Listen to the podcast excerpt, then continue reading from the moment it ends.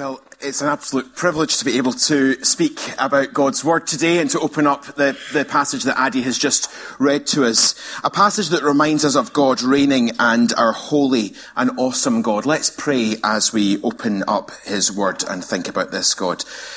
Uh, Father God, we are struck by your awesomeness and greatness as described in this psalm. You are holy and in and of ourselves we are so weak and uh, feeble. How can we find words to describe and understand your greatness and awesomeness? We ask that your Holy Spirit might speak into the hearts and lives of each one of us as we seek to use our limited language and understanding to comprehend again in some way the greatness of you, our God. Amen. So this isn't necessarily the psalm that I would choose to speak on if you'd given me a choice of some of the psalms round about. I suspect that I would have instinctively maybe gone for the one before or the one after. It's sandwiched in between two that just seem so full of joy. We go to, you can, you can have a look at them again. You heard about Ian speaking on Psalm 98 uh, last week where we're singing new songs, uh, where we're shouting for joy to the Lord all the earth, where we're bursting into song with music, where we're not even just doing Gary's metaphorical dancing. It sounds like there's literal dancing going on there uh, in Psalm 98 with harps, with singing, with trumpets, with shouting shouting. Uh, goodness, there's even clapping of hands. At least the rivers are clapping their hands. That's all going on in Psalm 98. And then you go on to Psalm 100 and we're shouting for joy to the Lord again. We are glad. We've got joyful songs. We've got thanksgiving. We've got praise and we've got references to God's unending love and faithfulness. And then right in the middle, we've got Psalm 99, which repeats again and again. If you see it there, it's at the end of verse uh, 3, praising your great and awesome name, for he is holy. And then verse 5 again, worshipping the Lord who is holy. And then again, verse 9, exalting the Lord our God, worshipping in his holy mountain, for the Lord our God is holy. Almost like a, a chorus that comes three times in this psalm, a reminder that this great and awesome God is holy.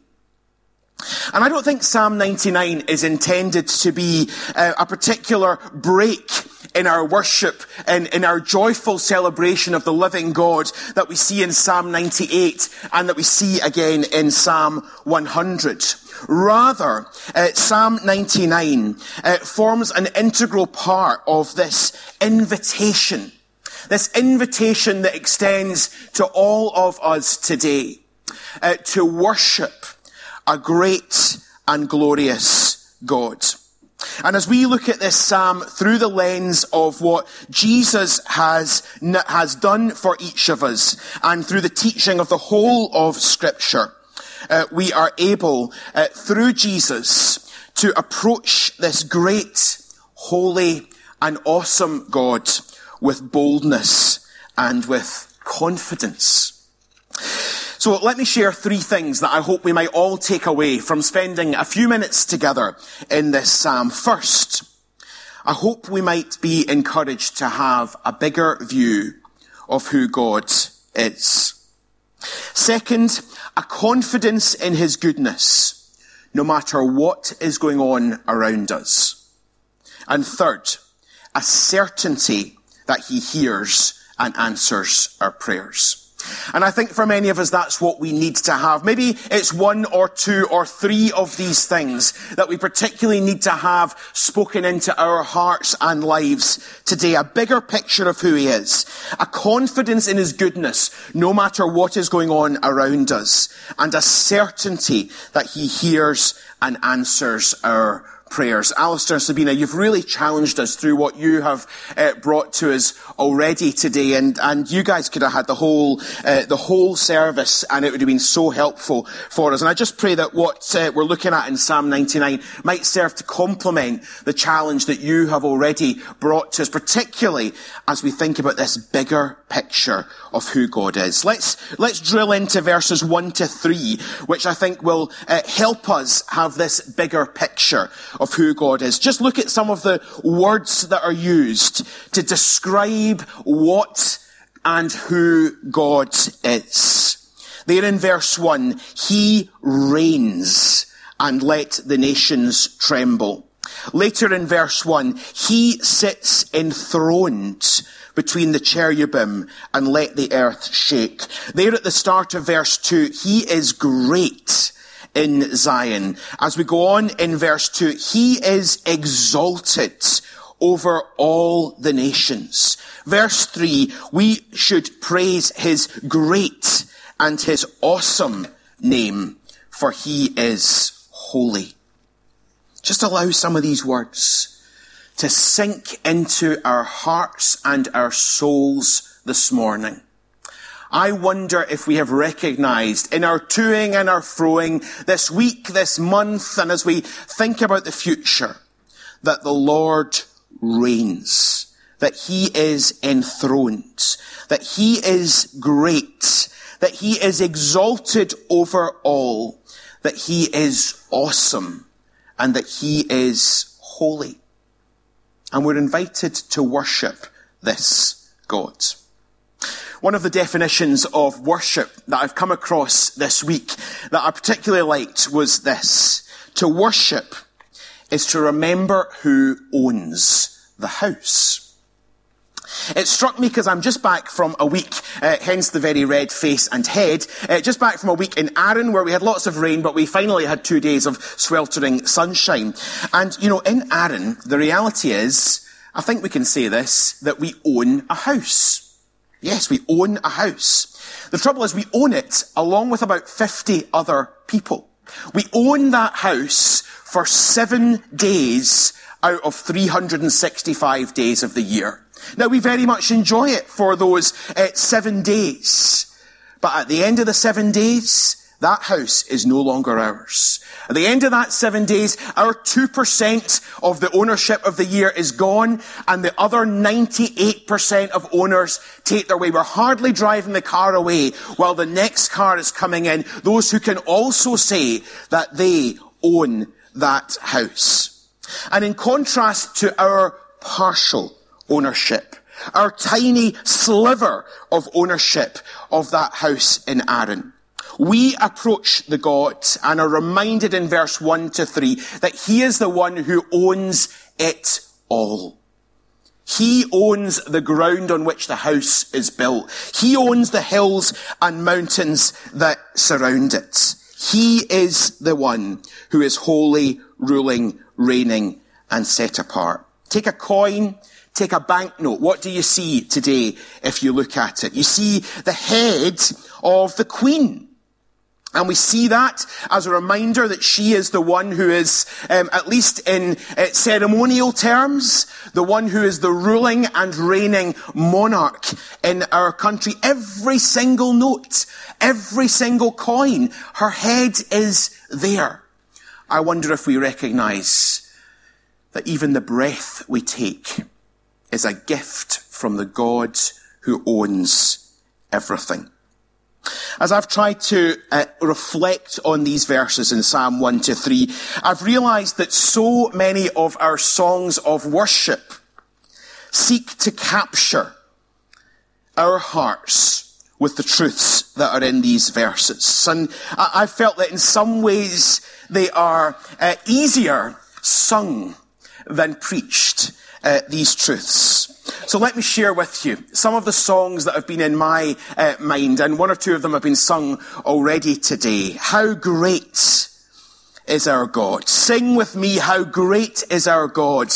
And all will see how great, how great is our God. It's there, isn't it? Uh, great is the Lord, verse 2. Name above all names, worthy of our praise. My heart will sing, how great is our God. Is that what some of us need to be reminded of today? Have some of us uh, lost sight of the fact that our God is great? Maybe it's part of that fear of sharing our faith in Jesus that Alistair and Sabina have challenged about. I wonder if the antidote to that is a reminder of how great our God is. Verse 1, the Lord reigns. Does that bring back to mind for some a song that you might not have sung for ages? Our God reigns. He was despised and we took no account of him, yet now he reigns with the Most High. Out of the tomb he came with grace and majesty. He is alive. He is alive. God loves us so. See here his hands, his feet, his side. Yes, we know he is alive. Our God reigns. Our God reigns. Staying with verse 1, he sits enthroned. The song that came to mind there that will maybe be in the minds of some of you. God is still on his throne and he will remember his own. Though trials may press us and burdens distress us, he never will leave us alone. His promise is true. He will not forget you. God is still on his throne. And verse 3 invites us to praise the great and awesome name of God. And verse 9 encourages us to worship um, at his holy mountain. And a song that's been a favourite of mine over many years says, Great is the Lord and most worthy of praise. The city of our God, the holy place, the joy of the whole earth. Great is the Lord in whom we have the victory. He aids us against the enemy. We bow down on our knees. And Lord, we want to lift your name on high. And Lord, we want to thank you for the works you've done in our lives. And Lord, we trust in your unfailing love. For you alone are God eternal throughout earth and heaven above. I thank God for the wonderful songs of worship that He has given us as individuals and as a church to sing to Him. And we're blessed and thank you to our musicians and worship leaders and those who make sure we can hear it all clearly, who week by week are enabling us to sing songs that remind us of our great and our awesome and our powerful God. Um, Elizabeth and I and the boys were at a church, tiny little church last week in Arran, where, do you know, we got the decided sense as we sat through the service that no one was singing. The hymn books were there, the numbers were turned to, but you couldn't hear a sound. And folks, as we think of our great God and as we are invited to worship Him, and of course we know that worship is much more than singing, but worship, as we see from these three Psalms, absolutely includes singing. Can I encourage us to be people who find all the songs possible? New, old, familiar, unfamiliar, to sing praises to our great and awesome gods. Let's sing them on a Sunday, but folks, let's not restrict it to singing it only on a Sunday.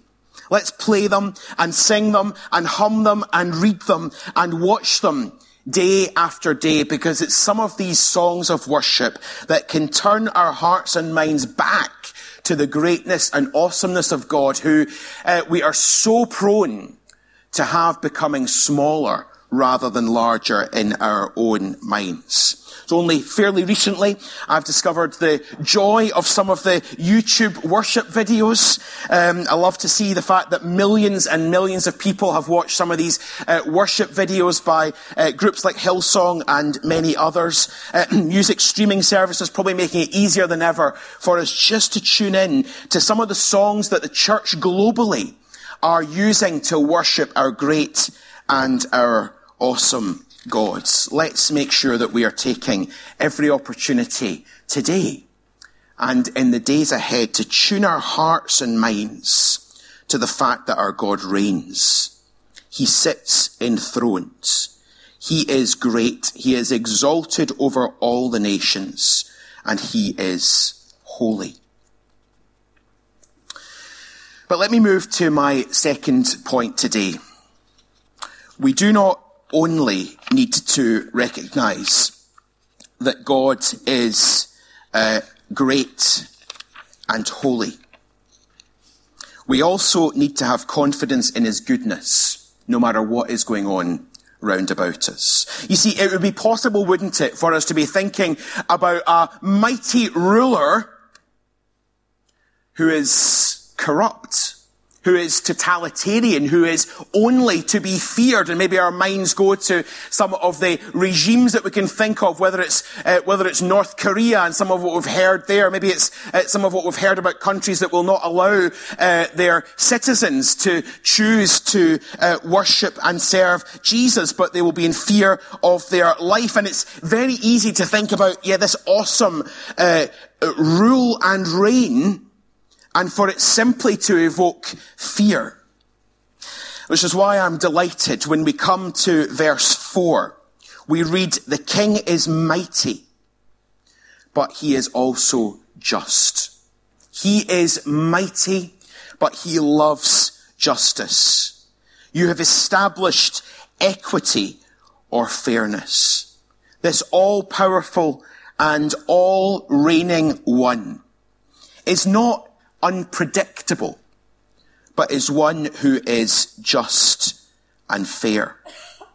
One of the films that we watched over the course of the week was a, now a relatively old one. Um, it was The Lion, the Witch, and the Wardrobe. That great um, uh, film that captures the, uh, the, the brilliant book by C.S. Lewis, part of the Narnia series. And there was a line towards the end of the film, and I'd been thinking about this message, which just thought, oh, that's brilliant. This just slots it in place for me as we try and think through the uh, balance between the greatness and awesomeness of God, but the fact that He invites us to approach Him and to recognize His uh, His uh, His justice. Susan is speaking to Mr. Beaver. And Susan says, Aslan, Aslan, for those who are not familiar, Aslan is the lion that represents uh, God and who, who dies, so a, a picture of Christ and, and rises again. Susan, speaking to Mr. Beaver, says, Aslan is a lion, the lion, the great lion. Oh, said Susan, I thought he was a man. Is he, is he quite safe? I shall feel rather nervous about meeting a lion. Safe? Said Mr. Beaver. Who said anything about safe? Of course he isn't safe, but he's good. He's the king, I tell you. This great God, not safe. You don't look at verses one to three and think, oh, here's a God who is safe. But we look at the psalm as a whole. Here's a God who is good. You're rich in love and you're slow to anger. And then this little couplet. Your name is great and your heart is kind. Your name is great and your heart is kind. For all your goodness, I will keep on singing. Ten thousand reasons for my heart to find. Bless the Lord, O my soul. Worship his holy name. Sing like never before, O my soul. I'll worship your holy name.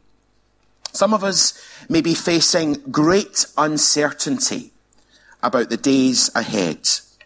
We have no idea what the future will hold. Some of, us, some of us come deeply worried about our own health, about that of close family and friends, about death, about life. We come to this psalm and we recognize that we are small and in many respects insignificant and not powerful. We experience at times what seems like the world crashing in around us. Part of my uh, summer reading is a brilliant book by uh, a guy who was a neurosurgeon and a neuroscientist in America, a book called When Breath Becomes Air. Any of you come across it? If not, highly recommend it. Uh, glad to see one of the doctors has at least. Paul Kalanithi, I think his name is. Two of you have read it. When Breath Becomes Air. There he is in his thirties as a brilliant uh, doctor who has poured his heart and life into his uh, medicine, who is passionate about bringing healing and new hope to those who are desperately ill. And then bang, he gets the diagnosis that he himself is dying of lung cancer and describes powerfully and eloquently his uh, journey and indeed his life uh, and his death as he uh, comes to terms with what's going on. And indeed, it seems uh, also uh, recaptures something of his Christian faith, although the book is not uh, necessarily a Christian book. But reading that certainly reminded me again of what we're reading about and the themes in this psalm. We are not strong.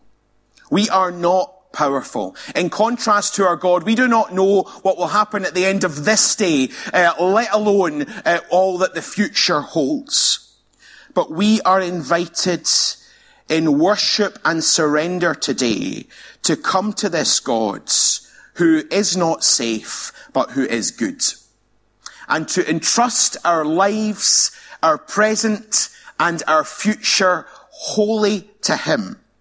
And to say, God, you're the one who reigns. You are the one who is great and exalted. My life is in your hand and I am happy that it is staying and it is safe there. And so we can have confidence in the goodness of this King as well as his greatness. And then uh, my third point today, he is also the one who is great. He is the one who is good. And he is the one who hears and answers our prayers. Let's look through the rest of the psalm. Um, verse 5, exalt the Lord our God and worship at his footstool. He is holy. Verse 6, Moses and Aaron were among his priests. Samuel was among those who called on his name. They called on the Lord and he answered them. He spoke to them from the pillar of cloud. They kept his statutes and decrees he gave them. Verse 8 again, O Lord our God, you answered them. Do you see that re- repeated? Verse 6, they called on the Lord, he answered them. Verse 8, O Lord our God, you answered them. You were to Israel a forgiving God, though you punished their misdeeds. And so we're taking on this tour of some of God's prophets, Moses, Aaron, Samuel. And we're reminded of the fact that these were people who uh, themselves were not powerful, themselves were not able to um, meet the needs of those who they were ministering to. But they called on his name and God answered. We're reminded of Exodus chapter 16 and Exodus chapter 17 here, where the people are crying out for food and Moses calls out and God provides the manna and the quail. Exodus 17, uh, the people are thirsty and they're complaining and Moses calls out and God answers and provides water from the rock. And explicitly, we're reminded that God uh, speaks to them from the uh, pillar of clouds uh, that surrounded those people as they made their way through the wilderness towards the promised land. And if that was the experience of these prophets and of these people, that they called out to God and He answered them, then very simply, uh, I hope that we today can be assured that we too can call out to God and He will hear and answer. We don't need Moses. We don't need a prophet to be doing the asking for us. Let's not forget what we reflected on just a few weeks ago as we read in Romans chapter 8. Do you remember it? Romans chapter 8 verse 26. In the same way, the Spirit helps us in our weakness. We don't know what we ought to pray for, but the Spirit Himself intercedes for us through wordless groans. We have the assurance from Jesus that we should keep asking, keep seeking, and keep knocking. He said, which of you, if your son asks for bread, will give him a stone, or if he asks for fish, will give him a snake? If you then, though you are evil, know how to give good gifts to your children, how much more will your Father in heaven give good gifts to those who ask him? I wonder if we are taking the time to really pour out our requests to our God, who wants to hear them and who promises, and we can take it from Psalm 99, that whenever he has been asked, he has always answered. I wonder if, as we think about life now, for some of us, we may be struggling through life by ourselves, rather than reaching out to him with our requests, big and small, confident that he will hear and that he will answer. I want to finish with just three quotes that have uh, struck me in recent uh, days from three authors who I have found uh, helpful that I think will just unpack a little more um, of what is in uh, this psalm.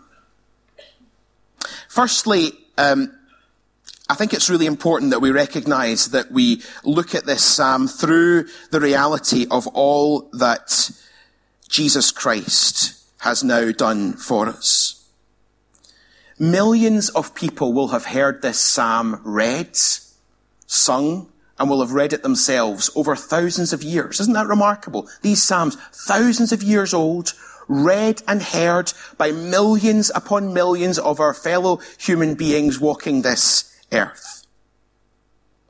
For those first hearing it, their worship would largely have been at the temple. For us now, listen to what Ravi Zacharias says. There are now no unique postures and times and limitations that restrict our access to God. My relationship with God is intimate and personal. The Christian does not go to the temple to worship. The Christian takes the temple with him or her. Jesus lifts us beyond any building and pays the human body the highest compliment by making it his dwelling place the place where he meets with us. Right here, right now, wherever this week might take us, wherever the rest of the year and the years ahead might take us. Through Christ, we are invited to access this great and awesome God, and indeed we are assured that he comes and dwells within. We worship God for his greatness, yes, we worship God for his goodness and his justice as reflected in this psalm, yes. But we worship God perhaps most preciously for the salvation that he has offered us in Christ. We must keep our eyes on Jesus, his cross and forgiveness, and allow that to be the thing that keeps taking us back to worship. Tom Wright says this. If your idea of God and if your idea of the salvation offered in Christ is vague or remote, then your idea of worship will be fuzzy and ill-informed. But the closer you get to the truth, the clearer becomes the beauty and the more you will find worship welling up within you. That's why theology and worship belong together.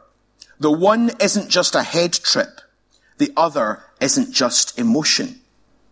I, I, I love that quote because we really put a great priority in this church here of unpacking God's word and seeking to understand what God's word has to say for us. The closer you get to the truth, the clearer becomes the beauty and the more you will find worship welling up within you. And finally, worshipping this big, awesome, mighty, reigning God frees us from living small, puny, and self-absorbed lives. Listen to John Ortberg who said this, I need to worship because without it I can forget that I have a big God beside me and live in fear. I need to worship because without it I can forget his calling and begin to live in a spirit of self-preoccupation. I need to worship because without it I lose a sense of wonder and gratitude and plod through life with blinkers on. I need to worship because my natural tendency is towards self-reliance and stubborn independence. Let's worship this great God today and in all the days ahead. Let's pray. Show us something great and mighty, God, of who you are. Help us not to live lives which seek to be independent, which seek to be self-reliant. But may we all throw ourselves, our present and our future entirely on you, God, thanking you that you are great and you are good. But thanking you most of all that you have offered us salvation through Jesus Christ. We worship you this day. Amen.